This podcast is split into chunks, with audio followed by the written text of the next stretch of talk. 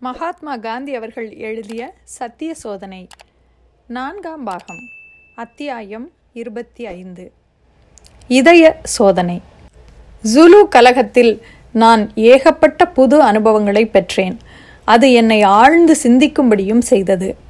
போரின் பயங்கரங்களை குறித்து ஜுலு கலகத்தில் நான் அறிந்து கொண்டதைப் போல போயர் கலகத்தின் போது நான் தெரிந்து கொள்ளவில்லை.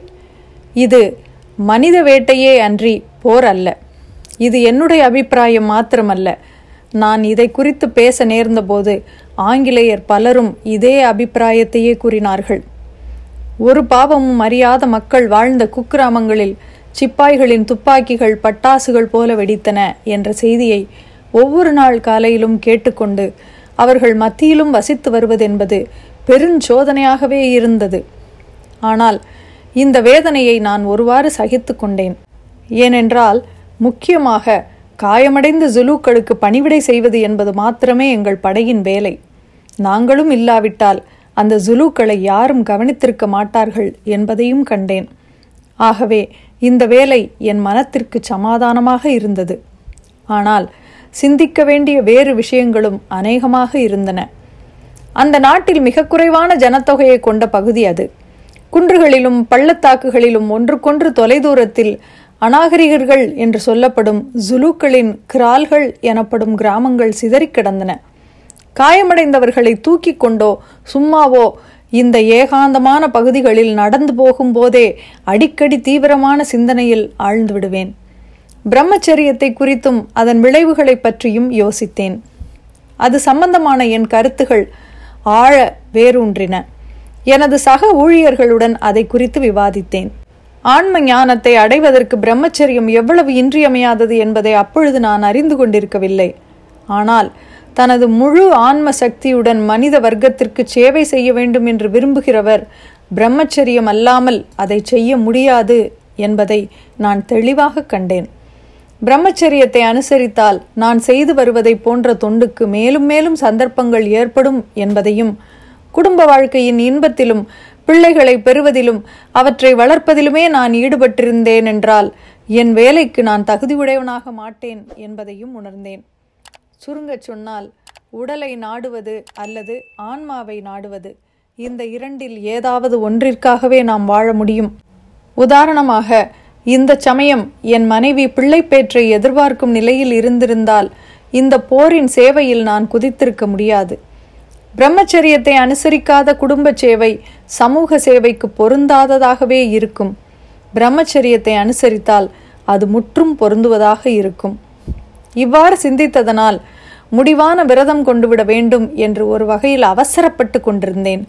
இந்த விரதத்தை மேற்கொள்ளப் போகிறோம் என்ற எண்ணமே ஒரு வகையான ஆனந்தத்தை உண்டாக்கியது.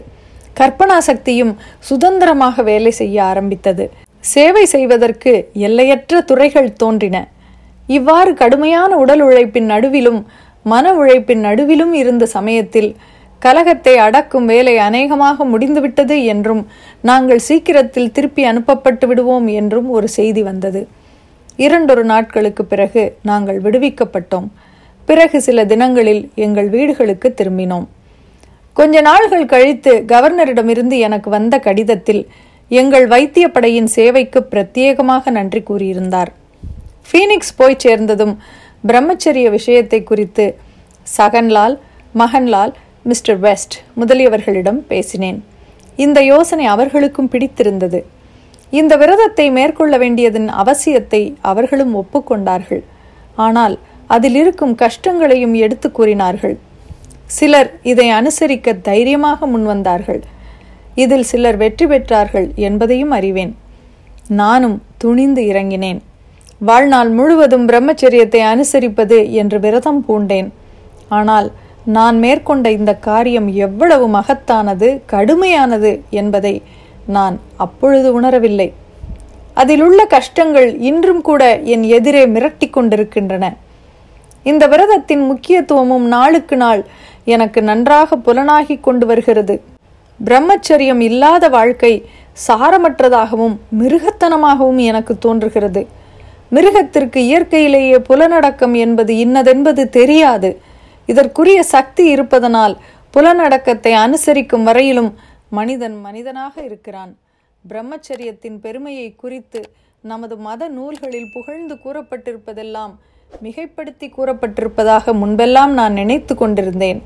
ஆனால் பிரம்மச்சரியத்தை குறித்து நாளுக்கு நாள் நான் தெளிவடைந்து வருவதால் சமய நூல்கள் கூறுவதெல்லாம் சரியானவையே என்பதையும் அனுபவத்தில் கண்டு கூறப்பட்ட உண்மைகள் என்பதையும் இன்று காண்கிறேன். எவ்வளவோ அற்புதமான சக்தியையுடையதான பிரம்மச்சரியம் எளிதான காரியம் அல்ல என்பதையும் கண்டேன். அது நிச்சயமாக உடலை பற்றிய விஷயம் மாத்திரமல்ல. உடலின் அடக்கத்தோடு அது ஆரம்பமாகிறது. ஆனால் அதோடு அது முடிந்து விடுவதில்லை. பூரணமான பிரம்மச்சரியம் அசுத்தமான எண்ணத்திற்கே இடம் தராது. உண்மையான பிரம்மச்சாரி சரீர இச்சைகளை பூர்த்தி செய்து கொள்ள கனவிலும் எண்ணமாட்டான். அந்த நிலையை அவன் எய்துவிட்டால் அன்றி பிரம்மச்சரியத்தை அடைவதற்கு அவன் வெகு தூரம் கடக்க வேண்டியிருக்கும். எனக்கோ சரீர அளவில் பிரம்மச்சரியத்தை அனுசரிப்பதிலும் கூட கஷ்டங்கள் அதிகம் இருந்தன. அநேகமாக அபாய எல்லையை தாண்டிவிட்டேன் என்று நான் இன்று சொல்லலாம். ஆயினும் இதில் மிகவும் அத்தியாவசியமான எண்ணத்தை வசப்படுத்துவதில் நான் இன்னும் முழு வெற்றியையும் அடைந்துவிடவில்லை. இதில் உறுதியோ முயற்சியோ இல்லாமல் இல்லை. ஆனால் விரும்பத்தகாத எண்ணங்கள் எங்கிருந்து எழுந்து வஞ்சமாக படையெடுக்கின்றன என்பதை அறிந்து கொள்ளுவது இன்னும் எனக்கு ஒரு பிரச்சனையாகவே இருந்து வருகிறது. விரும்பத்தகாத எண்ணங்களை தடுத்து மனக்கதவை பூட்டி விடுவதற்கு ஒரு சாவி இருக்கிறது என்பதில் எனக்கு சந்தேகமில்லை. ஆனால் ஒவ்வொருவரும் அதை அவரவரே தேடி கண்டுபிடித்து கொள்ள வேண்டி இருக்கிறது மகான்களும் முனிவர்களும் தங்கள் அனுபவங்களை நமக்கு சொல்லி போயிருக்கிறார்கள். ஆனால் எல்லாருக்கும் ஏற்றதாகவும் தவறாமல் பலிக்கக்கூடியதாகவும் உள்ள மருந்து எதையும் அவர்கள் குறிப்பிடவில்லை. பரிபூரணத்துவம் அல்லது தவறே இழைக்காமல் இருக்கும் சக்தி கடவுளின் அருளினால் மாத்திரமே கைகூடும். அதனாலேயே கடவுளை நாடிய பக்தர்களும் ஞானிகளும் தங்களுடைய தவ வலிமையினாலும் தூய்மையினாலும் சக்தி பெற்ற ராமநாமம் போன்ற மந்திரங்களை நமக்கு அளித்திருக்கிறார்கள்.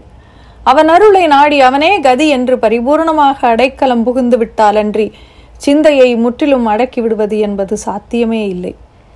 சிறந்த சமய நூல் ஒவ்வொன்றும் இதையே போதிக்கிறது. பூரணமான பிரம்மச்சரியத்தை அடைந்து விடுவதற்கு நான் பாடுபடும் ஒவ்வொரு கணத்திலும் இந்த உண்மையை உணர்ந்து வருகிறேன். அந்த முயற்சி போராட்டம் ஆகியவற்றின் சரித்திரத்தில் ஒரு பகுதியை இனிவரும் அத்தியாயங்களில் கூறுகிறேன். இந்த முயற்சியை எப்படி தொடங்கினேன் என்பதை மாத்திரம் சுட்டிக்காட்டி இந்த அத்தியாயத்தை முடிக்கிறேன். உற்சாகத்தின் ஆரம்ப வேகத்தில் பிரம்மச்சரியத்தை அனுசரிப்பது வெகு எளிதானது என்பதை கண்டேன். என் வாழ்க்கை முறையில் நான் செய்த முதல் மாறுதல் என் மனைவியுடன் ஒரே படுக்கையில் படுப்பதையும் அவளுடன் தனிமையை நாடுவதையும் விட்டுவிட்டதுதான். இவ்வாறு ஆயிரத்தி தொள்ளாயிரம் ஆண்டிலிருந்து விரும்பியும் விரும்பாமலும் நான் அனுசரித்து வந்த பிரம்மச்சரியத்திற்கு ஆயிரத்தி தொள்ளாயிரத்தி ஆறாம் ஆண்டு மத்தியிலிருந்து ஒரு விரதத்தின் மூலம் முத்திரையிட்டேன். இத்துடன் அத்தியாயம் இருபத்தி ஐந்து முடிவடைகிறது. மீண்டும் அத்தியாயம் இருபத்தி ஆறில் சந்திப்போம். நன்றி.